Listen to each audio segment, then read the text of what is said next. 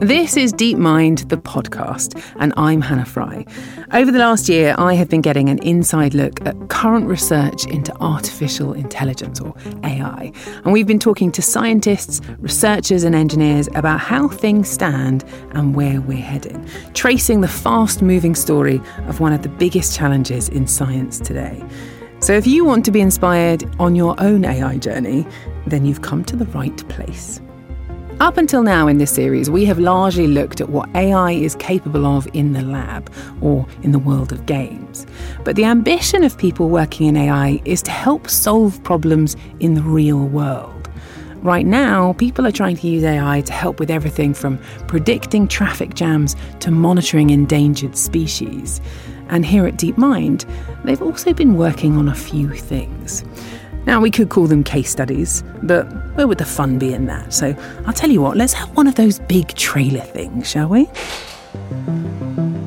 In this episode, we learn how AI might potentially help save the sight of thousands of eye disease sufferers. We get the output from the first neural network and we can interrogate that as doctors um, making decisions for our patients. Help break down the enigma of protein folding. We can learn what the process is or a description of the process so that we can take a sequence and then predict its structure. An impact on our growing energy demands. If that waste heat isn't taken care of somehow, it will literally melt your laptop.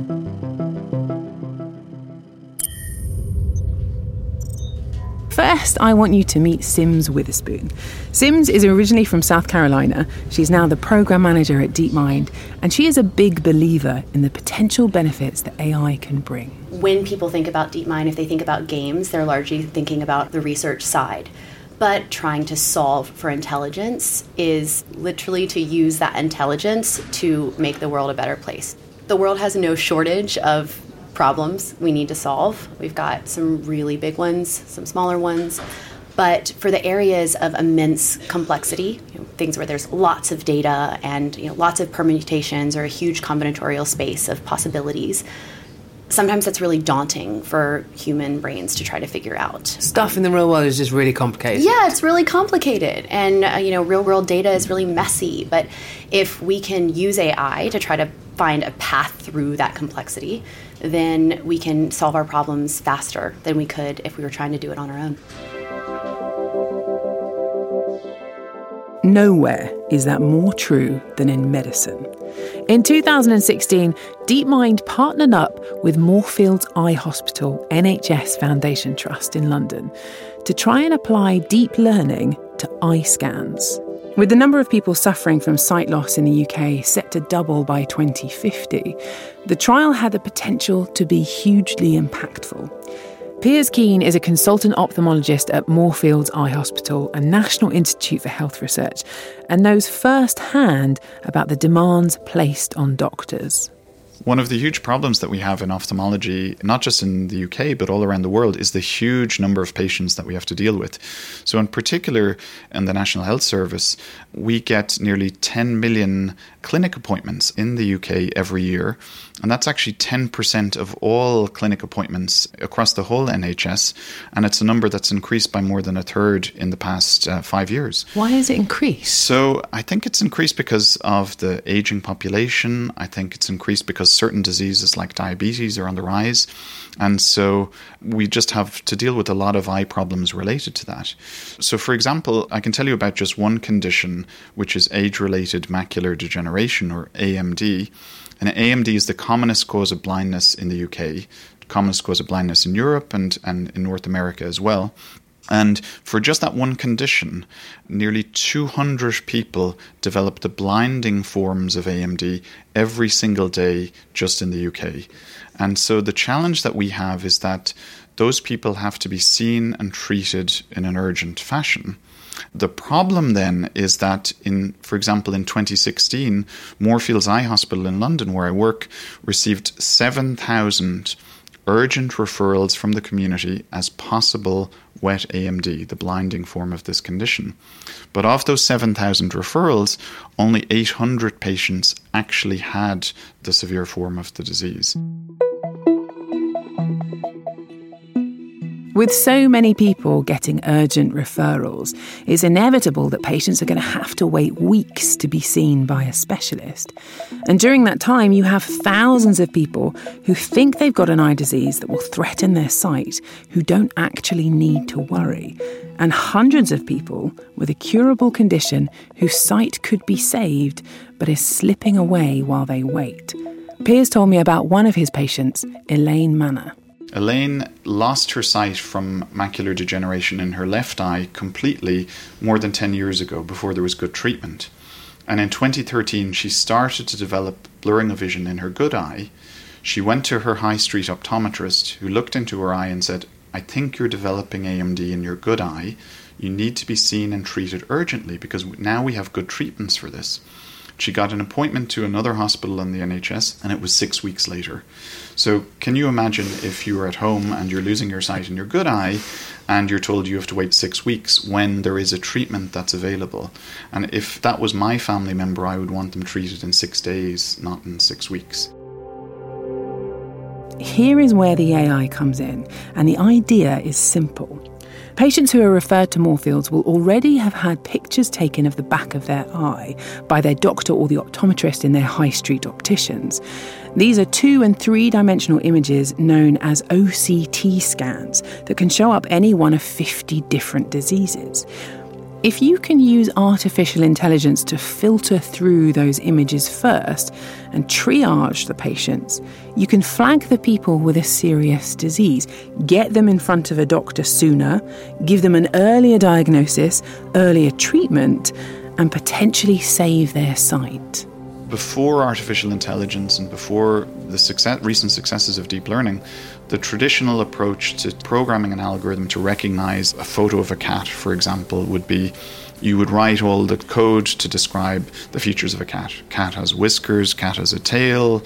Then you'd say some cats don't have a tail, some cats don't have fur, etc., etc. And you would try and write thousands or hundreds of thousands of lines of code to describe that.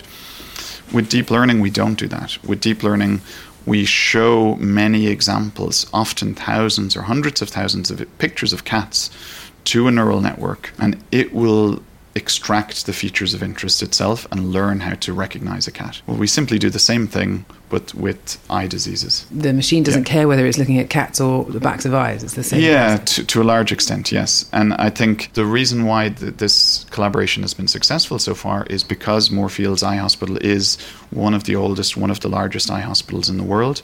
And we have huge numbers of OCT scans to train these uh, neural networks. Does it work then?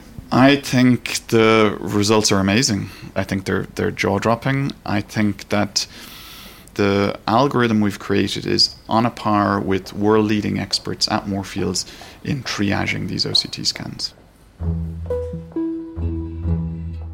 But there is quite a big difference between spotting cats in pictures and picking out eye disease. For something so important, how do you know the algorithm is getting it right? How can a consultant be sure to see what the algorithm saw or feel confident to overrule it if they don't agree? Well, the key, Pearse told me, is about building an AI that doesn't just tell you what it's found, but also shows you. And to do that, the AI needs not one neural network, but two. So the first neural network is trained to identify all the disease features on the scan. And the second neural network is trained to take those disease features and to use them to make a diagnosis on the scan. So it's first going through and kind of highlighting areas that don't look totally normal. Yeah. Anything that looks suspicious. Yeah. And the second one's coming in explaining what's going on in all of those and using that to come to a final decision. Exactly, yeah. And you can see all those areas that that first neural network has highlighted. Yes, so that's one of the great advantages of this approach. We get the output from the first neural network and we can interrogate that as doctors um, making decisions for our patients. So, if you've got bleeding in the retina, or if you've got leakage of fluid and waterlogging of the retina, it will highlight all of those features. So, if you see that a patient has diabetic eye disease, then you can see the very typical features that have led it to make that decision, which gives a lot of, I think, reassurance for healthcare professionals who would be using this. There's a double whammy with this approach. Not only can it reassure the consultants, helping them with the diagnoses they're already doing, but there is hope that the AI might one day also be able to advance our understanding of the eye itself. In 2018, another group of researchers decided to see if they could use deep learning on images of the retina to predict the sex of the patient. Now, the best an eye doctor could manage would be a 50 50 guess. But to their astonishment, the algorithm got 97% right. No ophthalmologist in the world has any idea what it is that this algorithm is picking up on in the photograph, or any theory as to why the male and female eye might be structurally different. But the AI has found something that they're now trying to understand. And in the Moorfield study, even when the algorithm gets the diagnosis wrong, it might still be picking up on something that the professionals hadn't spotted. What was interesting was that when we looked at the cases that the algorithm got wrong, we actually had to take a step back because it seemed like some of those cases were very ambiguous, challenging cases where maybe the algorithm had made the right answer and our gold standard was at least open to debate. Really? So, really kind of like jaw dropping the, the results that we were getting. Jaw dropping indeed. So that's AI dipping its toe into the world of medicine. But how about one of the most fundamental problems in science? When I spoke to a very senior uh, researcher about what he thought were the most significant problems in biology, he, his top problem was understanding the brain and how that works. His second problem that he thought was the most important was understanding how proteins fold. This is Sandy Nelson, a product manager for DeepMind's science program. And as Sandy told me, it's hard to overstate the importance of proteins. It is the most cited topic in 50 million scientific papers. So many of the terms we're used to when we're thinking about medical conditions are actually underlying proteins. So we think about the immune system and how that works. Well, that's proteins. We think about hormones. We know that regulates so many functions in our body. So, of course, drugs are a lot to do about small molecules interacting with proteins, but there's many other ways in which proteins are important for thinking about, say, disease. So we know, for example, Alzheimer's and some of those neurodegenerative diseases are to do with proteins, or proteins are implied. Proteins are the building blocks of all living systems. Stretched out straight, they're just big, long chains of amino acids, a bit like a ribbon. But they fold in on themselves and make these giant three dimensional structures stuck together with peptide bonds. Now, the number of different ways a protein could fold is vast. Think origami here, except mind bogglingly complicated human microbiological origami with 10 to the power of 300 possibilities. And scientists care a great deal about exactly what shape those final folded proteins end up as. Part of the reason proteins are so useful for taking part in so many biochemical processes is because they're specific. They can target very, very specific points in some process. That specificity comes from the uniqueness of their shape. So when we think about proteins are the, the, the go-to molecule for anything you need to do in, in, in, a living animal, if you want to try and understand why some of the proteins have gone wrong or to create some kind of intervention, understanding that process of creating structure from sequence is a first step on maybe designing proteins or understanding why it might go wrong. The function of the protein, whether it's to detect light in the eye or fight disease or speed up reaction rates, is determined by its unique three dimensional structure.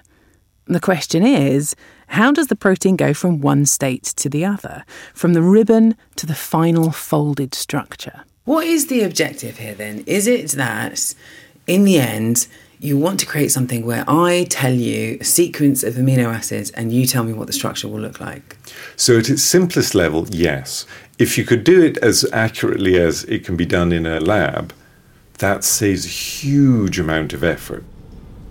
In theory, you can just observe the shape of the final folded structure. The most common way of doing this is by bombarding crystals of the protein with X rays and inferring its shape from the way that these beams are scattered. But that is hard to do. It can cost hundreds of thousands of dollars for each protein structure and take months or even years of work. It's so hard, in fact, that Max Perutz won a Nobel Prize in 1962 just for figuring it out for one single protein, hemoglobin.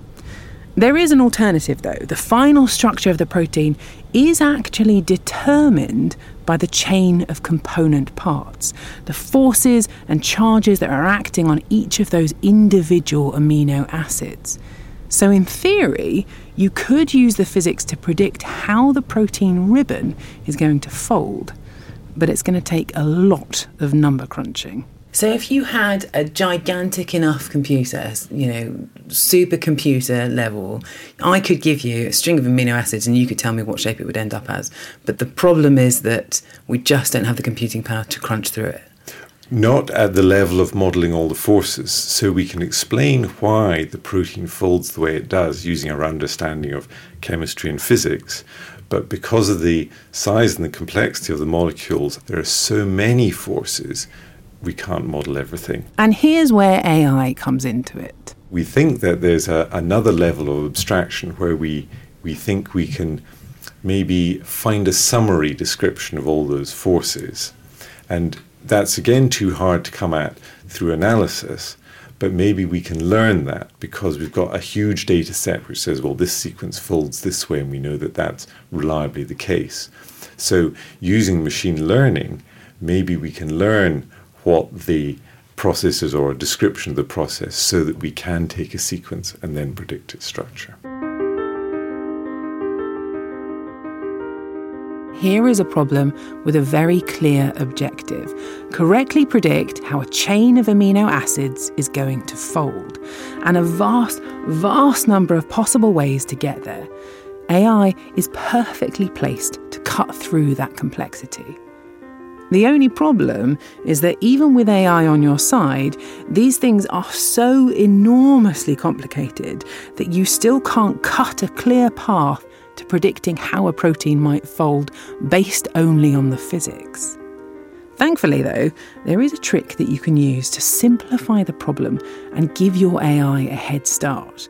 The fact that proteins are so diverse can help you constrain the problem. Although I should warn you, as a mathematician, I found this stuff pretty hard to get my head around. So I'm going to try and walk you through it nice and slowly. Proteins, like organisms, have a long evolutionary history. There can sometimes be small random mutations in the string of amino acids. Every now and then, a mutant protein will differ from its normal version on just one of its corners, where if you unravelled it back into the ribbon of amino acids, the markers of that mutation would show up in more than one spot. You can imagine this as though you've got your folded ribbon scrunched up in some complicated shape in your hand, and then you take a felt tip pen to one corner of it. Now, if you unfolded your ribbon and flattened it out, you would see that the pen would have stained various spots along its length. So, working backwards, then, if you start with a flattened ribbon and notice something strange in a few different places, marks that hint at a consistent mutation, you know that however the protein ends up being folded, you found a big clue. Those stains must have to be next to each other in the final protein. Collect up all of those clues, and you have greatly simplified your problem. Is it like you've got this this vast sort of landscape of options and you're trying to build walls to pen yourself in? Yes, that's exactly right. Because these proteins are so large, they could fold in so many different shapes. So we need to find clues that allow us to eliminate a whole mass of shapes so we can concentrate just on a much smaller number. You're making the problem smaller. That's right. You're listening to a podcast from the people at DeepMind. Now, every two years, there is a big protein folding competition called CASP, Critical Assessment of Structure Prediction Competition. Over the course of three months, academics from around the world compete to predict the structures of amino acids using algorithms. The structures of these particular amino acids have already been confirmed through traditional observation, so it's possible to judge who comes closest. And in 2018, DeepMind entered its AI program, AlphaFold we had a look at how other people did protein folding and we, we saw how they used evolutionary information. And what other people had been doing was they'd been looking at a sort of binary constraint which said these two amino acids should be in contact or shouldn't be in contact.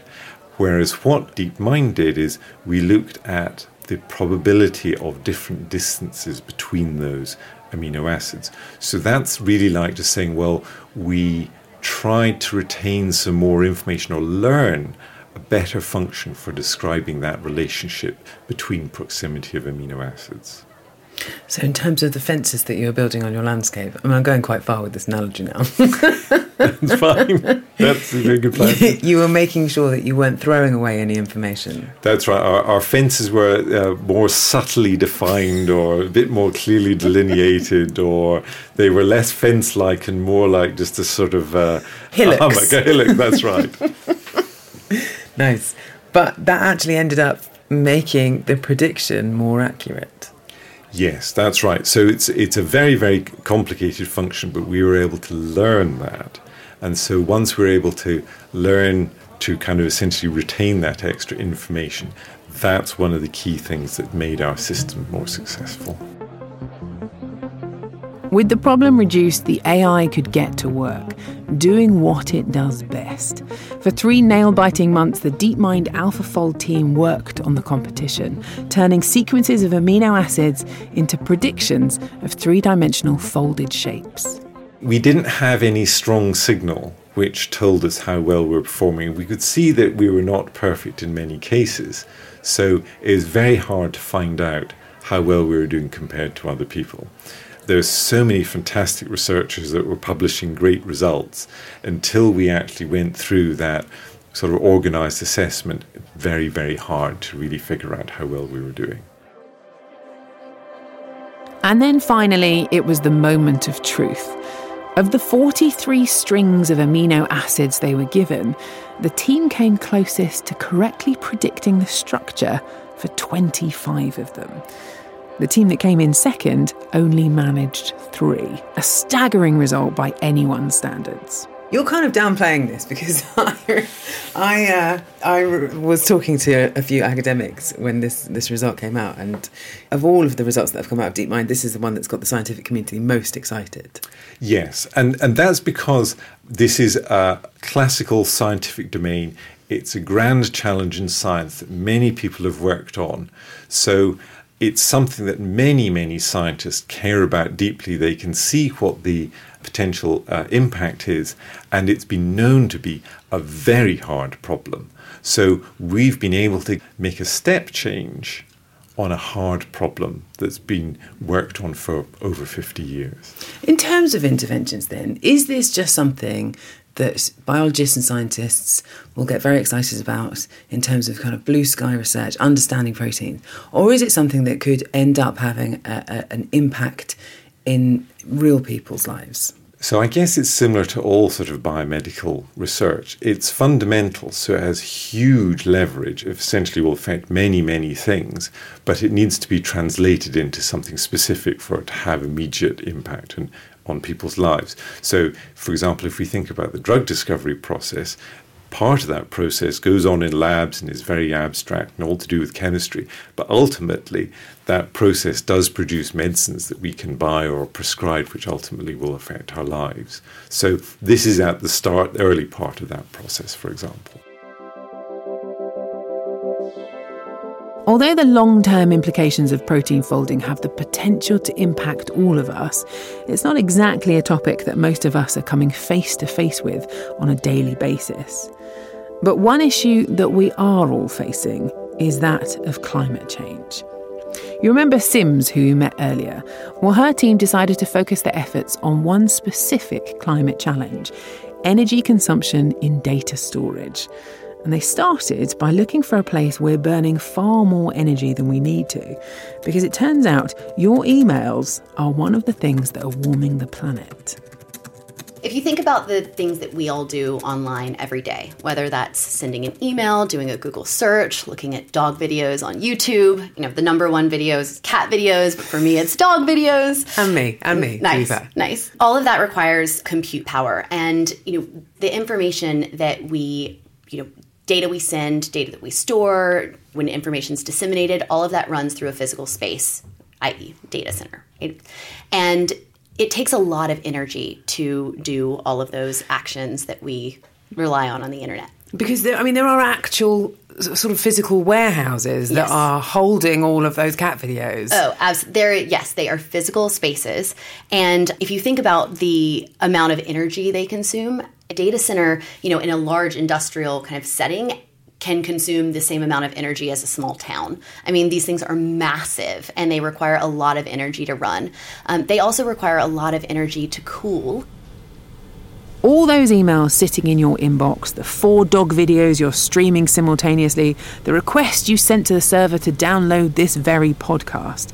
Every one of those things requires computing power in a data center somewhere.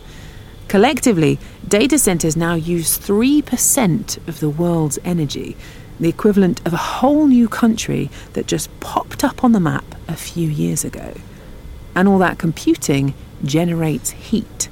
Lots and lots of heat. If you imagine how hot your laptop gets when you're streaming Netflix or you know the four videos online, imagine that but multiply it times a million. If that waste heat isn't taken care of somehow, it will literally melt your laptop, or in the case of a data center, it will melt your server. That's why your laptop has a fan. That's why data centers have cooling that needs to happen there. We have to keep them at a temperature so they don't melt, and you and I can get our dog videos off YouTube. And I guess just cooling down those data centers takes up a vast amount of energy. Yes, it does. We are, you know, we're talking about chillers required that are the size of buses in order to to keep them cool. And this is where AI comes in.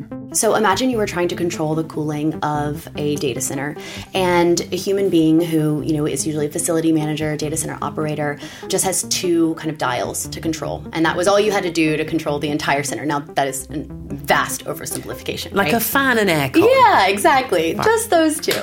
You could figure out the the best you know, is it just aircon? Is it just fan? Is it both? Is it neither? Like that's not that many options, right? You could figure that out. But when it turns into a huge number of pieces of equipment with set points on every single one, which are all things you can change by some degree that then interact, all of a sudden you've got a vast number, literally a number of options that is in the billions. And that's just too much for a facility manager, a data center operator, a human being to try to control. So this is where we think AI is it's the perfect space for AI because AI can ingest a vast amount of information, more than the human brain can, and can help us figure out which of those permutations, which of those combinations actually is the optimal path forward. How does AI cut through all of this this complexity though? we can ask a model to figure out okay, we want to keep the data center at a certain temperature, but we want to use less energy to do that. Here are all of the ways that you can manipulate this system. Please figure it out. The setting might look quite different to a game of chess or Go, but the principal ideas here are exactly the same. Again, you have a very clear objective, namely, keep the centre cool while using as little energy as possible, and a vast, vast number of possibilities of how to get there that the AI has to find a path through. And once it does, The AI tells you how all of the dials should be set across the across the center. Exactly. What set points to change and by how much to change them. And does it work? It does work. That's the best part about it.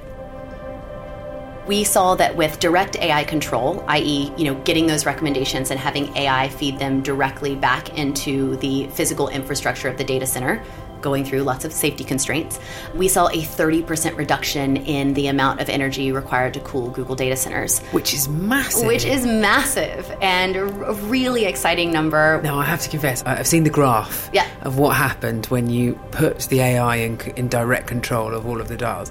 And it is staggering. I mean, you've got this, this sort of bumpy line that goes along about how much energy is being used. And then it's all, it looks like those graphs where the pound crashes yeah. after some terrible news. It yeah. just drops off a cliff. And then you kind of have it bumping along the bottom of the graph, at which point you, you take the AI away from being in control and uh, switch back over to human control. And it just jumps straight back up to where it was before. It's amazing. Is the AI running the cooling system in the data centers right now? Yes, it is which is fantastic, and hoping to roll them out to even more in the future now that we've kind of proved that this works and works well. With more data, with more practice, in other words, the AI gets better over time. So 30% is a fantastic number, but it's increasing. You know, uh, rules and heuristics don't get better over time, but AI does. That's the best part about these systems. And that is why there is so much excitement about AI's potential here at DeepMind and at AI labs around the world. If you would like to find out more about applying AI to energy, healthcare, and scientific problems, or explore the world of AI research beyond DeepMind, you'll find plenty of useful links in the show notes for each episode. And if there are stories or resources that you think other listeners would find helpful, then let us know. You can message us on Twitter or email the team at podcast at deepmind.com. You can also use that address to send us your questions or feedback on the series. Now, shall we have another break?